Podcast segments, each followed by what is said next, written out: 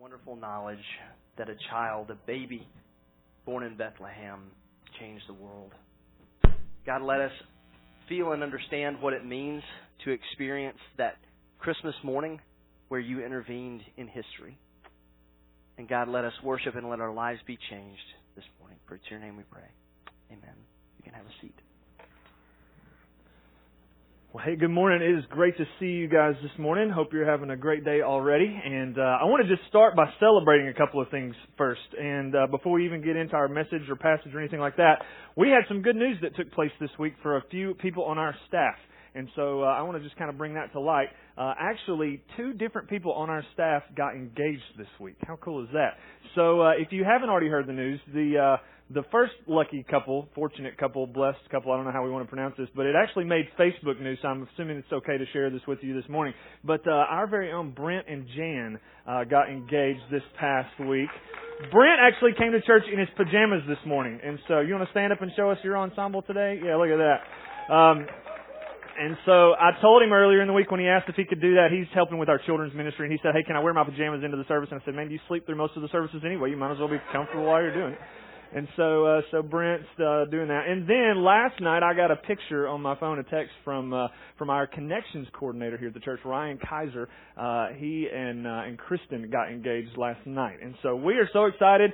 Um, I don't know what's in the water here at our church, but staff is all getting uh, engaged and stuff, so that's exciting. But we are so thrilled for you guys and, and can't wait to celebrate uh, upcoming marriages and all those kinds of things. So, uh, well, if you have your Bibles this morning, let's continue to celebrate together. Luke chapter 1 is what we're going to be looking at. Yeah, you can celebrate that too.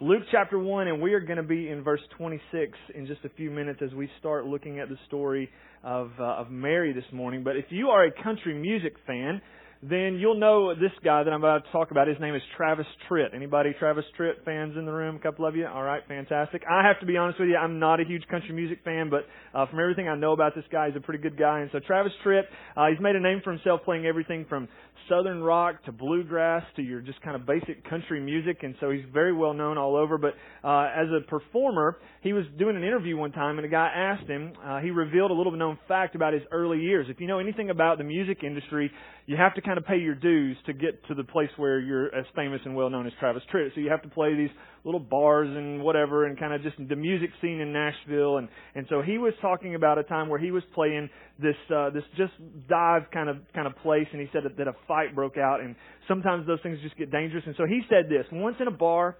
Uh, Travis Tritt was working on something and he tried something that worked so well that it became his standard response when fights started. Travis Tritt said, just when things started getting out of control, when bikers were reaching for their pool cues and rednecks were reaching for the gun rack, I'd start playing Silent Night.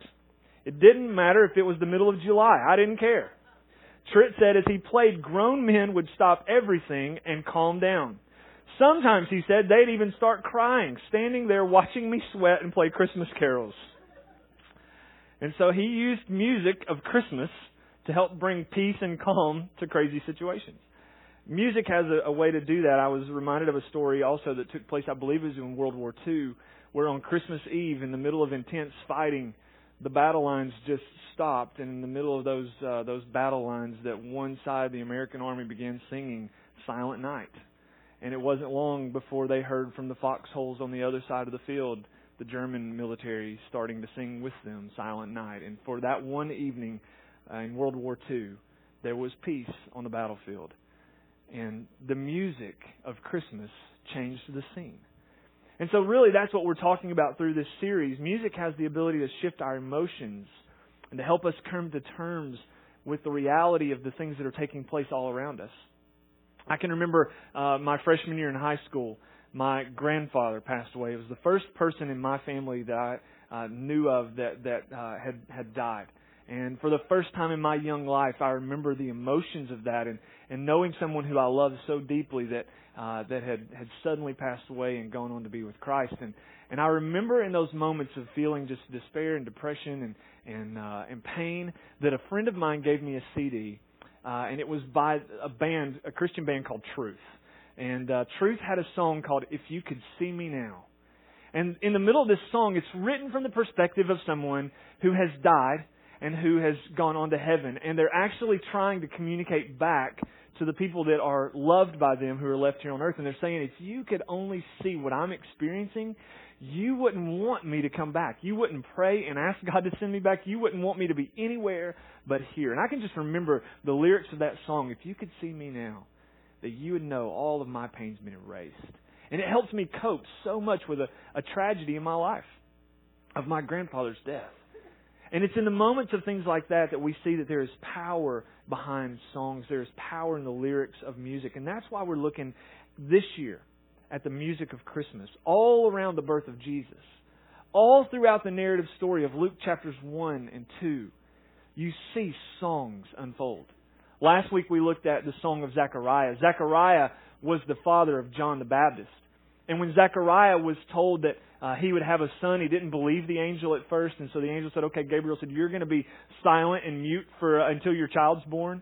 And then on uh, on the week that his child was born, on the eighth day, when they took him to the temple to have him circumcised and to name the child, and he finally wrote down this child's name will be John. His mouth opened up, and God allowed him to speak, and the Spirit of God fell on on Zechariah, and he began to prophesy and sing. And he sang out this song about his son and who he would be as the forerunner of the Messiah, the one who is coming from God. And then the narrative of Mary that we're going to look at this morning, that Mary sings a song that we know as we call it the Magnificat. And so we're going to take a look at that. But then next week we'll look at the shepherd song. And when Jesus is born, the angels show up on the fields of the shepherds and they begin to sing out to the shepherds glory to God in the highest and on earth peace to men on whom his favor rests. And so we see this music unfold all throughout the Christmas story that it just unravels and it reveals what God is doing and who God is. And the reason that I think that the music of Christmas is so special is because it connects us to the message of Christmas. And if you're taking notes this morning and you like to follow along uh, either on the YouVersion Bible app or on your notes, you can just write that down that the music of Christmas helps us connect with the message of Christmas. That God is doing a great work in this world. And that as people sing about His activity, that it helps us to understand who He is and what He's doing. And so, before we get to the message of the song this morning, I want us to look at the story of Mary. And so, if you have your Bibles again, take a look at Luke chapter 1, start in verse 26. And it says this In the sixth month of, Elizabeth, of Elizabeth's pregnancy, last week we looked at Elizabeth. Elizabeth is the wife of Zechariah, the mother of John the Baptist. And so it says, When she's six months pregnant, God sent the angel Gabriel to Nazareth, to a town in Galilee, to a virgin that was pledged to be married to a man named Joseph, who was a descendant of David. And the virgin's name was Mary. And the angel said to her, uh, went to her and said, Greetings, you are highly favored. The Lord is with you. And Mary was greatly troubled at his words and wondered what kind of greeting this might be. But the angel said to her, Do not be afraid, Mary. You have found favor with God. You will conceive and give birth to a son, and you will call him Jesus. He will be great, and he will be called the Son of the Most High. The Lord God will give him the throne of his father David, and he will reign over Jacob's descendants forever. His kingdom will never end. How will this be, Mary asked the angel, since I am a virgin? And the angel answered, The Lord, the Holy Spirit will come on you, and the power of the Most High will overshadow you. So the Holy One to be born will be called the Son of God. When Elizabeth, your relative, is going to have, uh, even Elizabeth, your relative, is going to have a child in her old age, and she who was said to be unable to conceive is in her sixth month. For no word from God will ever fail. I am the Lord's servant, Mary answered. May your words to me be fulfilled. And then the angel left her. So when we start to see in Mary's story as this unfolds is that you have an unsuspecting girl who an angel shows up to. And just like we said last week, when an angel shows up, it's terrifying, it's scary. And we know from the very beginning this time, last week, we didn't get who the angel is until later in the story when he told Zechariah, I'm Gabriel, I stand in the presence of God. This time we know from the very beginning that God sent the angel Gabriel to Mary. And so Gabriel shows up. He is the messenger of God. He comes to tell Mary good news. And he shows up and he stands in her presence and he just says, Greetings, you who are highly favored. The Lord is with you. And then the text says, But Mary was troubled at his words. The Greek word there is uh, diatarasso, which means that she was perplexed or confused. When you think about that word troubled, I mean, imagine what you would feel if an angel showed up in the room and just said, Hey, greetings to you. You are highly favored by God. And it says that she was perplexed or confused. What is this message? Who are you? And how did you get in here? Maybe was even a thought. Like, what are you doing in my room? Kind of thing. And she's perplexed, she's troubled, she's confused at all of this. But the angel, you know, when I think about this, I wonder if Mary started to think, what have I done to find favor with God? I mean, that was the message. Blessed are you, you have found favor with God. Can you imagine Mary in that moment going, what, what did I do to have been shown favor from God? Or maybe the question even was, what did I do to deserve God's favor? I mean, how did, how did this message come to me? That I'm blessed by God. What in the world are you talking about? I mean, I think about the fact in my life that God's given His favor to me. And as a follower of Christ, that I've been shown grace that's undeserved and unmerited. And there are so many times when I look at my life and I know how sinful I am and I know the consequences of sin and I know the damaging effects of that, that I think, God, why in the world do you love me? I mean, what did I ever do to deserve this gift of salvation, this grace that you show? And I wonder if you would ever feel the same way, that you think about your life and you look through the lens of, of your sinfulness, and yet you see your Savior, you have a relationship with Jesus, and you know that you didn't deserve that salvation through Him. And so there's maybe times that you look at this and go, God, why did you choose me? Why did you save me? What have I done to deserve this? And the simple answer is nothing. That you didn't do anything, that I didn't do anything. And that's what we're going to see in Mary's song later, is that there is an amazing grace that's shown to us by God. And so we're going to explore that a little bit further in just a few minutes. But that's exactly where Mary's mind is when the angel shows up. She's troubled. But the angel has great news for her. Look at the next verse, verse 30. The angel said to her, Do not be afraid, Mary. You have found favor with God. You will conceive and give birth to a son, and you're to call him Jesus. He will be great and will be called the Son of the Most High. And the Lord God will give him the throne of his father David, and he will reign over Jacob's descendants forever. His kingdom will never end. Now, let me ask you a question. If you were responsible for choosing the mother of the King of Kings, who would you choose? If you could look out over the surface of the entire world and go, I have the King of Kings, the Savior of the world. God is going to take on human flesh. I'm going to come and be birthed into this world through a woman. What kind of person would you look for? Probably someone of high esteem, probably someone of, of wealth, maybe someone of great class and integrity. Well, God tends to do things differently than we do things. And so when we find Mary, here's what we know about Mary. That Mary was a young, probably teenage girl, maybe as young as 13 or 14 years old historically. That she was young, that she was from a poor, insignificant village. And so you see Mary, and she's already got multiple strikes against her.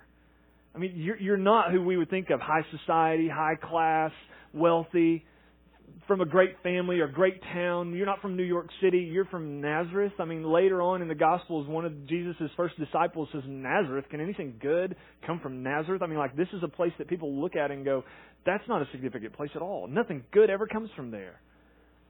And so when we see Mary, we look at this and we go, man, you know what? It's funny because God chooses people like Mary all the time in Scripture. And so if you've ever thought about yourself, and I'm just an insignificant person. There's no way God could ever do anything through me. There's no way God would ever choose to do anything through me. Why would God ever use someone like me to accomplish His plans or to do something great for His kingdom? If you've ever thought that, the truth is and the answer is, is that God most always chooses people like that to accomplish His plan. God doesn't look at the mighty and the strong. He looks at people like David he says, hey, don't look at a person's exterior because I look at their hearts. So I know what's inside. And David is a man after my own heart. He might be the youngest, he might be the smallest, he might be nobody special in this family, but he's the one I'm choosing to become king. Mary might look like the youngest, she might look insignificant, she's a nobody from nowhere, and yet God says, that's who I want to be the mother of my child. That's who I want taking on this special assignment of raising the Messiah. Why? We're going to talk about why in just a few minutes. But last week, when we looked at the story of Zechariah, Gabriel told him he would become a father, even though he and his wife were old and Elizabeth was had been barren her entire life. So when Zechariah got the news, I'm going to be a dad. I mean, what are you talking about? My wife's old and I'm old and she's been barren her entire life. How are you going to do this? In fact, Zechariah says, How can I be sure of this? I'm an old man and my wife is well along in years. And so Zechariah immediately starts questioning Gabriel. How in the world? What are you talking about? How can I be sure of this? And you remember what the angel's response was? Okay, well, since you don't believe me, how about you don't get to talk for the next nine months? You're going to be mute for nine months. How's that for, let's see if you can figure it out. You don't get to talk, you won't get to say anything my, until my words come true. Until you start to believe and you actually see it with your own eyes, no talking. Now, when we think about Zechariah and the angel's response to her, then we look at Mary, we see that Mary has a question too. I mean, look at verse 34. She says to Gabriel, How will this be? Mary asked the angel, since I'm a virgin. And here's Gabriel's answer, verse 35. The angel answered, The Holy Spirit will come on you, and the power of the Most High will overshadow you. So the Holy One to be born will be called the Son of God. And he points back at Elizabeth. He says, Even Elizabeth, your relative, is going to have a child in her old age. And she who was said to be unable to conceive is now in her sixth month. For no word from God will ever fail. Now, here's the question I'd pose to you this morning. Zechariah says, Hey, how's this going to be? And Gabriel says, Okay, no more talking for you. Mary says, Hey, how is this going to be? I'm a virgin. Why doesn't Gabriel strike her with muteness? Why doesn't he say, Oh, you don't believe me either? Well, then, no talking for you too. Why isn't that the response? Well, here's what I think the difference is. In Zechariah's response, I think that there was doubt in Mary's response, I don't think she's doubting. I don't think she's asking questions uh, of unbelief. I don't think she's asking questions of logistics. I think she's looking at Gabriel and going, uh, You may not know this, but I'm a virgin, and you may not know how. I mean, you're an angel. I don't know if you know how human babies are born. I don't know. Uh, but this is my situation. So, how is God going to do this? It's not, What are you talking about? How can God do something crazy like that? I don't believe you. It's like, Okay, how? And Gabriel simply answers and says, The Holy Spirit will come on you, and God will overshadow you, and you'll become pregnant. And Mary, in her question of logistics, when she gets the answer, she just simply says, I'm your servant. Let it be as you say. She doesn't doubt. She doesn't question. She just takes Gabriel at his word. She goes, if that's the method, if that's the form, if that's how God does these things with virgin women and to get them pregnant, then let it be. And so for us today, here's what we can take from Mary and her situation. That when God comes to us and says, hey, I have something big for you.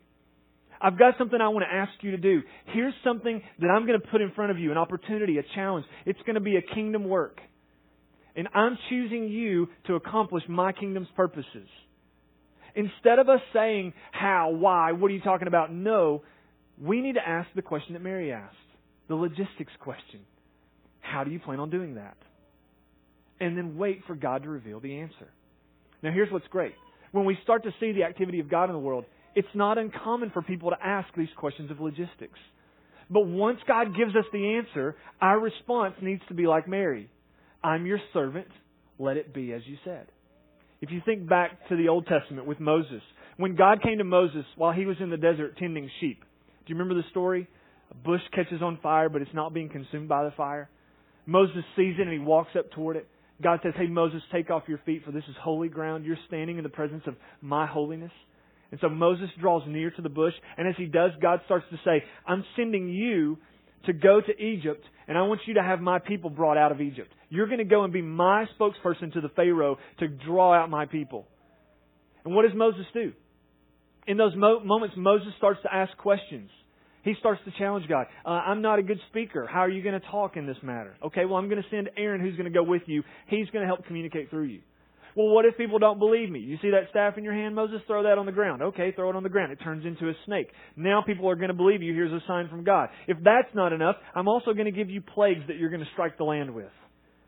Okay, okay, so there's more questions, there's more questions. And God is fine to answer Moses' questions of logistics. It's the point where Moses says, you know what? I don't think I'm interested in this assignment. Find someone else. That's when Exodus, the book of Exodus, tells us that God's anger burned against Moses.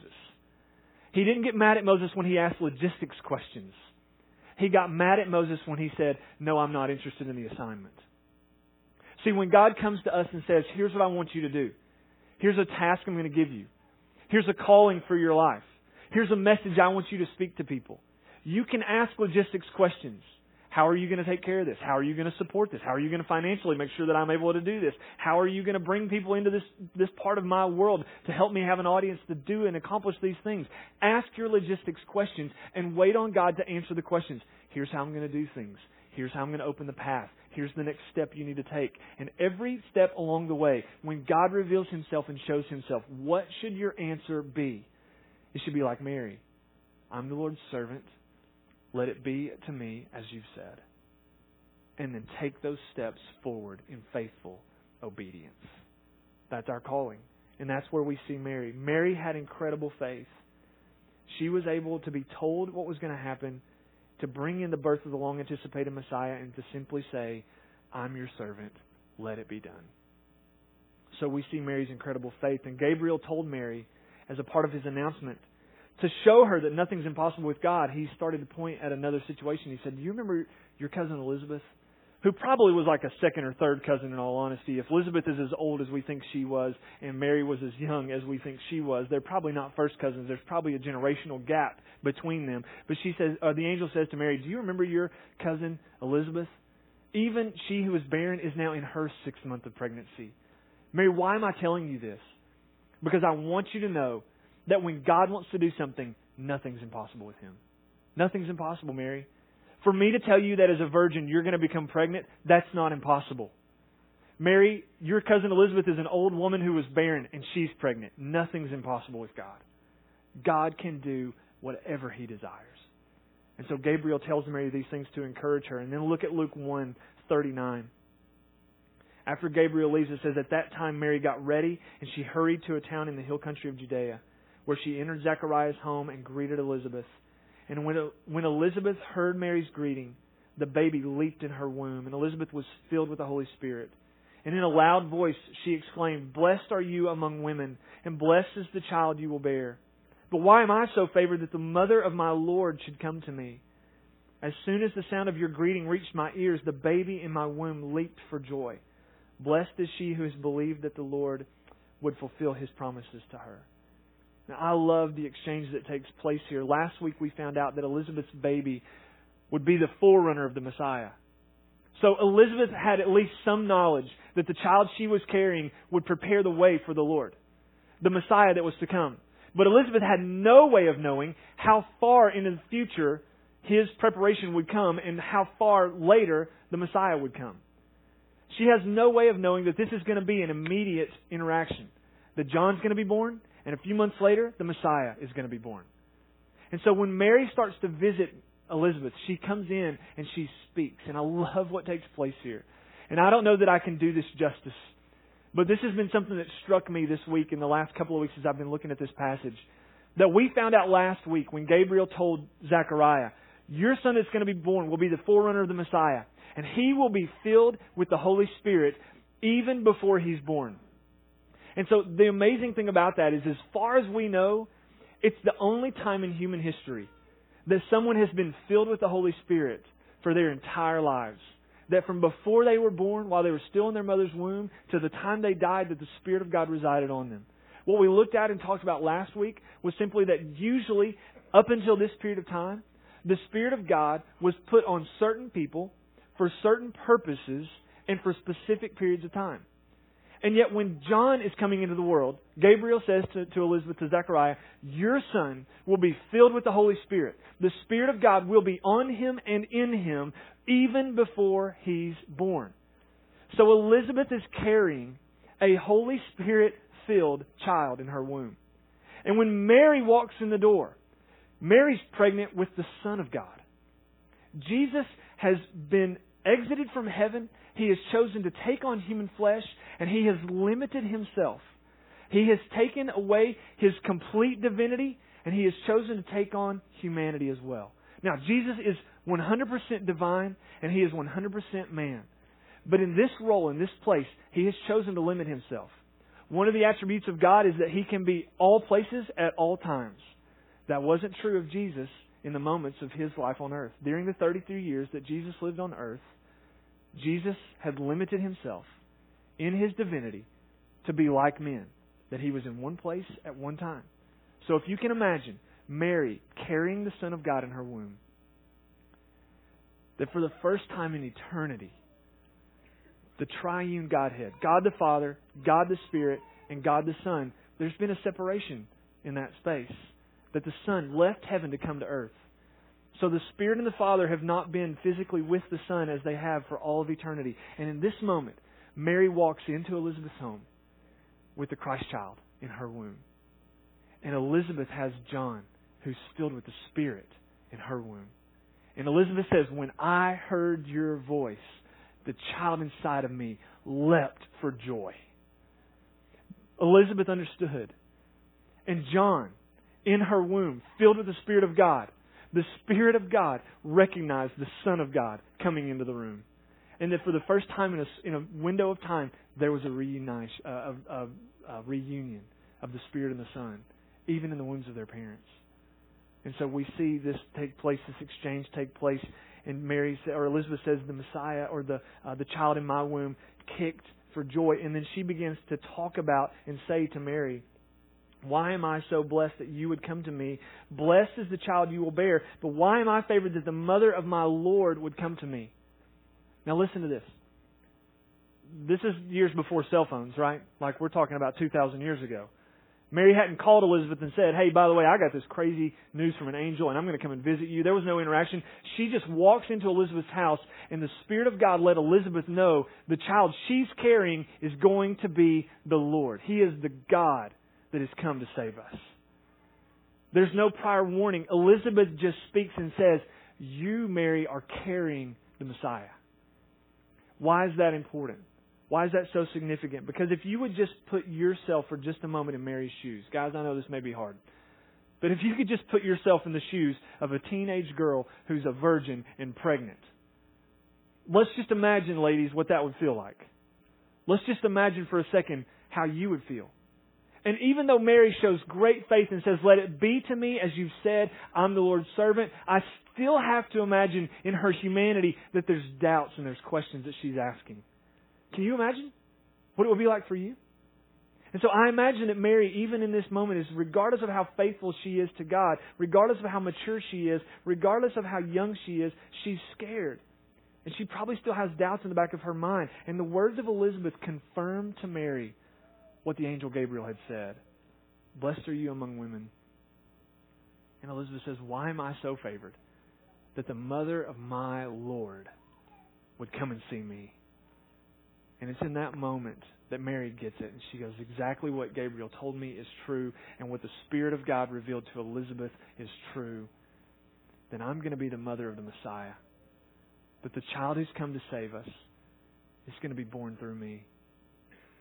And she starts to clue in, and it's at these moments when Elizabeth speaks these things that Mary begins to sing. Now, here's what I love, and I want to point this out because I think it's significant. That in every other place that we see in Scripture around this narrative, the Spirit of God fills people. It filled John, it filled Zechariah. Zechariah sings with the Spirit of God prompting him in what to say. Elizabeth, when she makes this proclamation, you're carrying the Son of God, it says right before that that the Spirit of God came on Elizabeth. Because the Spirit is not limited to being at one place at one time. That's why when we become believers in Christ, we can take God's word to be true that He says, uh, Jesus said, I'm going away to prepare a place for you, but because I'm going away, I'm going to send my Spirit to reside with you, to live with you. If you're a follower of Christ, you have the Spirit of God living in you. The Spirit isn't limited to one place. It's in you, and it's in you, and it's in you, and it's in you, and it's in you, and it's in you. The Spirit of God is in us. He's actively working in all of us. And so he comes on Elizabeth and she makes this statement, you're going to have the Christ child. But then we see Mary and the Bible just says this in Mary uh, in Luke chapter 1 verse 46, and Mary began to sing or Mary said. It doesn't precede that with and Mary was filled with the Holy Spirit. Mary just begins to sing. And look at the song that she sings my soul glorifies the Lord. Some translations, and I actually uh, I think that the NIV does a disservice to this because, like we said earlier, the the song that Mary sings we know as the Magnificat because it says that my soul magnifies the Lord. The first word in the Greek is actually magnify, and yet in some for some reason the NIV translates it glorifies. It totally goes off the script, but he says my soul glorifies or my soul magnifies the Lord, and my spirit rejoices in my Savior, for He has been mindful of the humble state of His servant. From now on, all generations will call me blessed. For the mighty one has done great things for me. Holy is his name. His mercy extends to those who fear him from generation to generation. He has performed mighty deeds with his arm. He has scattered those who are proud in their inmost thoughts. He has brought down rulers from their thrones, but he has lifted up the humble. And he's filled the hungry with good things, but he has sent away the rich empty. He's helped his servant Israel, remembering to be merciful to Abraham and his descendants forever, just as he promised our, our ancestors. And so Mary's song, as she sings this, you see that even though she's a teenage girl from a small town, she's insignificant. Here's what you'll notice about Mary. And the simple fact is that because this is not Holy Spirit driven, that this is just Mary singing, you start to understand Mary knows her theology. Mary knows Scripture. Mary has an intimate relationship with God. This is not the Spirit of God overpowering Mary and putting words in her mouth to speak out and to sing out. This is just teenage Mary going, I'm excited, let's sing. And here's what she starts to talk about. Look at the things that you start to understand in the passage that she highlights in her song. She just starts weaving Scripture together to make a song. The first thing you see is that she understands God's holiness. She understands God's sovereignty. She has a, an understanding and a, a, a theology of His mercy and His love. She sees God as being omniscient and benevolent and graceful. Throughout this song, she's singing about the themes of the character of God. And so you start to get a, a sense and a picture that Mary knows God, that Mary loves God, and that Mary's full of a passion for God and a relationship with God. But not only that, this, this song is filled with references to Scripture. We would call it the Old Testament Scriptures. For Mary, it would have just been the Testament, right? Uh, not the Old Testament because it was all they had. And so she knows the Bible. She knows the Word of God. In her song, either directly or indirectly, she quotes 12 different passages of Scripture, most of them from the Psalms. So as she just makes up this song, as she's singing, she's just weaving in Scripture that she knows into song form. She's taking Psalms and she's just weaving them in. She's talking about the mercy of God, the grace of God, the power of God, the love of God, the benevolence of God, the omniscience of God, the sovereignty of God, and she's singing and quoting Scripture.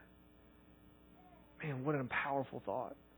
That she knew God's Word so fully that when the time came and there was excitement and joy, she just began singing it out. And how many 13 or 14 year olds in the room have written songs that are just powerfully full of Scripture from the Old Testament? That's what Mary's doing. And so we see all of this take place, but when we think about these things, I would ask this question How did Mary, in a culture where women were not very well educated, where they usually weren't able to get an education, how does Mary know so much about the Bible? Well, to me, the only answer is her parents were also strong followers of God. And that her parents invested in her. Her parents taught her the scriptures. Her parents instilled in her a knowledge and a desire uh, for the Word of God.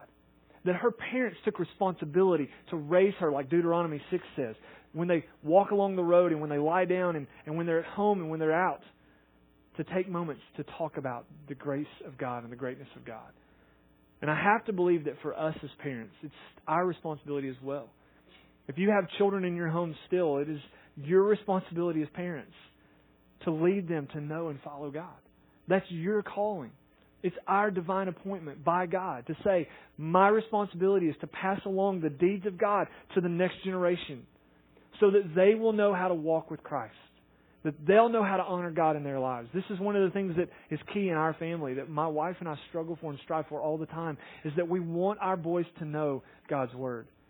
We want them in moments of joy to be able to quote Scripture. We want them in moments of fear and distress to be able to quote Scripture, to be able to have things that would fill their hearts. My son, right now, my youngest son, Gray, uh, he's been terrified lately. The fires that took place in Gatlinburg really scared him because now all of a sudden he thinks that our house is going to burn down. And he's terrified. Every night when he goes to sleep, it's on his mind. He's having bad dreams. He's having all these things. And so we've been just talking with him about Scripture. Grayson, did you know that the Bible says in Timothy that God has not given us a spirit of fear, but of power and love and a sound mind? And we're trying to help him quote Scripture before he goes to bed. Think about God's Word and His truth. God hasn't given you a spirit of fear, but power and love and a peace of mind, a strong mind.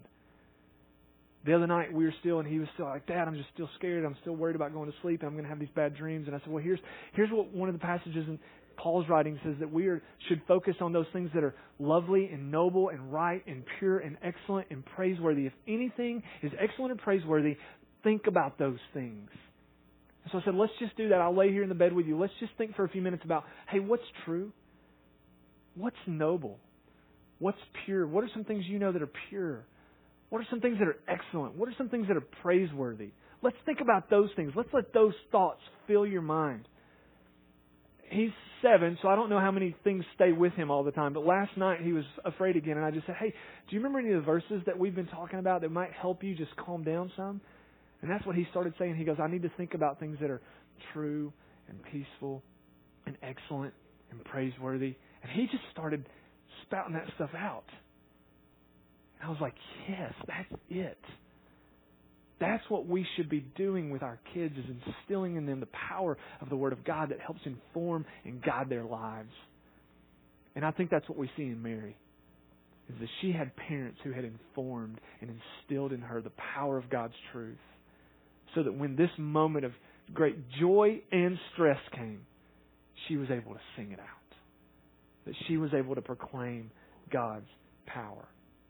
Now, this Christmas, we've uh, made a decision on Christmas Day that it's a Sunday and and we want people to be able to celebrate Christmas with their family. And so, uh, whether you're for it or against it, I don't know. But we've decided that we're going to cancel our Christmas Day services here at the church that Sunday. And yet, as parents, and as leaders in your home, dads, fathers, if you're a single parent, you've got children in your home, then it's your responsibility. But here's what we're going to do we're going to challenge you to not just put the expectation on the church all the time to lead your family in worship, but that you would take the responsibility to lead your family in worship. And Sunday, Christmas morning, is going to be a great opportunity for you to do that. And we want to make that easy for you to do. So, this week we recorded a, a short video that we're going to make available on our website that on Sunday morning, when you're at home with your family, you can lead worship with your family. That you can watch it wherever you are, and that you can pull it up. There's going to be a time for you to sing in the middle of that. There's going to be a time for you to read scripture as a family in the middle of that. And there's going to be a short message that you can listen to, and then questions to talk about. But you can take the responsibility, even though we're not gathering here as a, as a church body, as a faith family, you're still the church in your home. The Spirit of God is just as powerful in your living room as it is in this worship center. And so we're going to ask you, and we're going to hope that you'll take the opportunity to lead your family on that day. And so here's how I want to close up the service this morning. As we talk about this song, as we sing what Mary sings, I want to just point out two things that the message of Christmas, the music of Christmas, helps us connect with the message of Christmas. So, what's the message that Mary's communicating in this song? Two things. The first one is this that God gives us undeserved grace. Look back at verse 46. Mary said, My soul magnifies the Lord, and my spirit rejoices in God my Savior. He's been mindful of the humble state of his servant. From now on, all generations will call me blessed, for the mighty one has done great things for me. Holy is his name. Mary says, Listen, I'm nobody specific. I'm nobody in particular. I'm nobody worthy of this. God has looked on the humble state of his servant, and he's chosen to do something through me that I'm not worthy of. There is undeserved grace that's being shown to me. And the same is true for us. As followers of Jesus Christ, sinners need a Savior, and God provides salvation for us without having to earn His salvation. And so if you're taking notes this morning, that's the next blank on your outline, that we don't have to earn His grace. That the powerful thing about the message of Christmas is that Jesus came to us Romans says it that Jesus came while we were still sinners. He came. He didn't wait for us to get our act all cleaned up. He didn't wait for us to make ourselves better. He didn't wait for us to say, when you get you, your lives all straight, then I'll come and we'll make everything right. He said He came to us while we were still sinners. Christ came and died for us. His grace to us is not because we earned it. It's not because we have any kind of special merit other than the fact that we are loved by God. And that He pours out His undeserved grace on us. And it's grace we don't have to earn. Here's the second thing, the second part of the song. In Jesus, there is rescuing power. Mary sings of radical reversals from what our world values, shifting everything we try to establish so that it magnifies God's justice for his people. Look at verse 50 and following. Mary sings, His mercy extends to those who fear Him from generation to generation. He has performed mighty deeds with His arm. He has scattered those who are proud in their inmost thoughts. He has brought down rulers from their thrones, but He's lifted up the humble.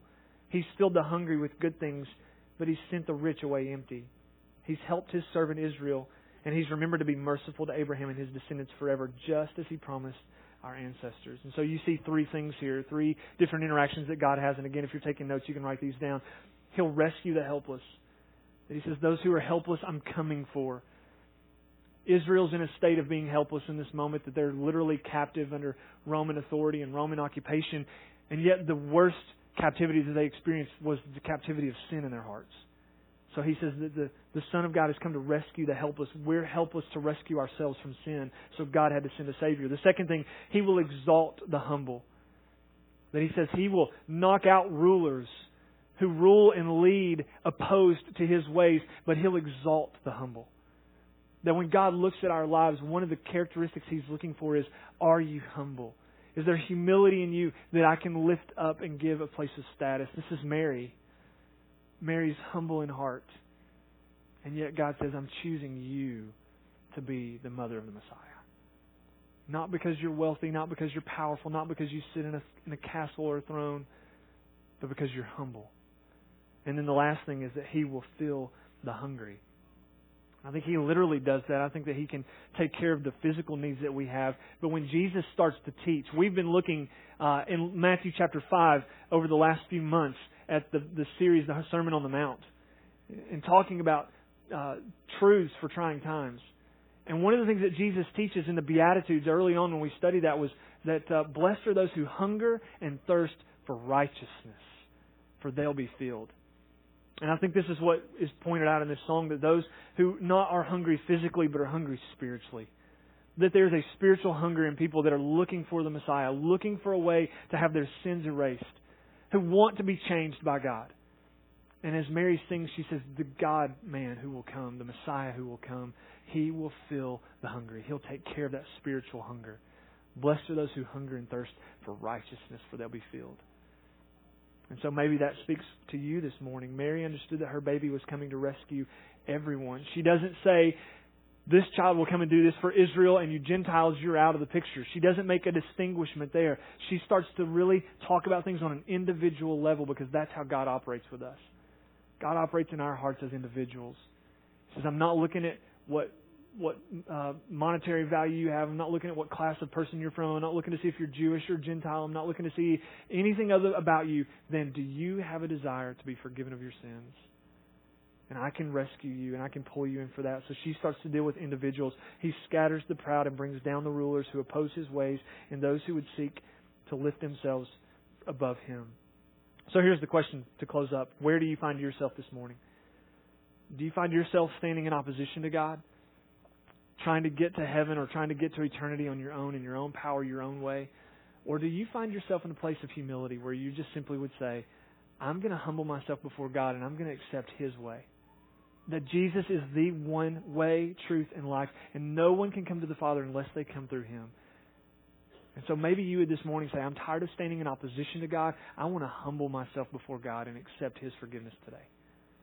And if you would do that, it would be the most incredible way to celebrate Christmas this year by having the child that was born in a manger to come and live in your heart. Here's what I love about the story again of Elizabeth and Mary and their interaction. The Holy Spirit of God always points to the Son of God. Always.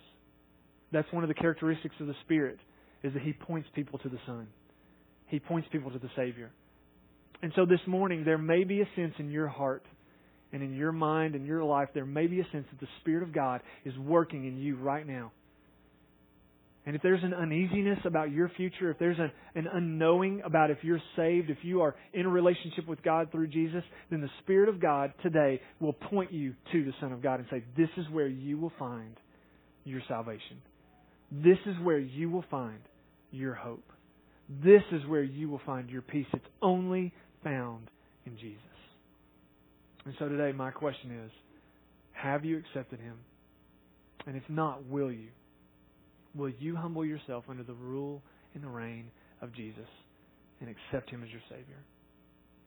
If you want to do that today, before you leave this place, I'd love to talk to you more about that. Help you understand what it means to be a Christian and help you know how to take those next steps. And so after the service is over, I'll be at a table right outside these doors to the left. Some of our church leadership will be there as well. We would love to talk to you. And we would love to help you understand more fully about what Jesus has done to bring his salvation to this world. Let's pray together. Well, Heavenly Father, we love you so much. And I'm incredibly grateful and thankful, God, for the way that you have sent your Son to redeem us, to give us life and hope and a future. And God, my prayer is this morning that there will be those people who who are sensing the Spirit of God leading them to the Savior. Holy Spirit, we would just ask in these moments that you would point us to Jesus. And that we would be like Mary, that when we see this, that we would just simply say, I'm the Lord's servant. Do with me as you will. And that we'll put our lives under submission to you because we love you and we trust you. And we ask these things in Jesus' name. Amen.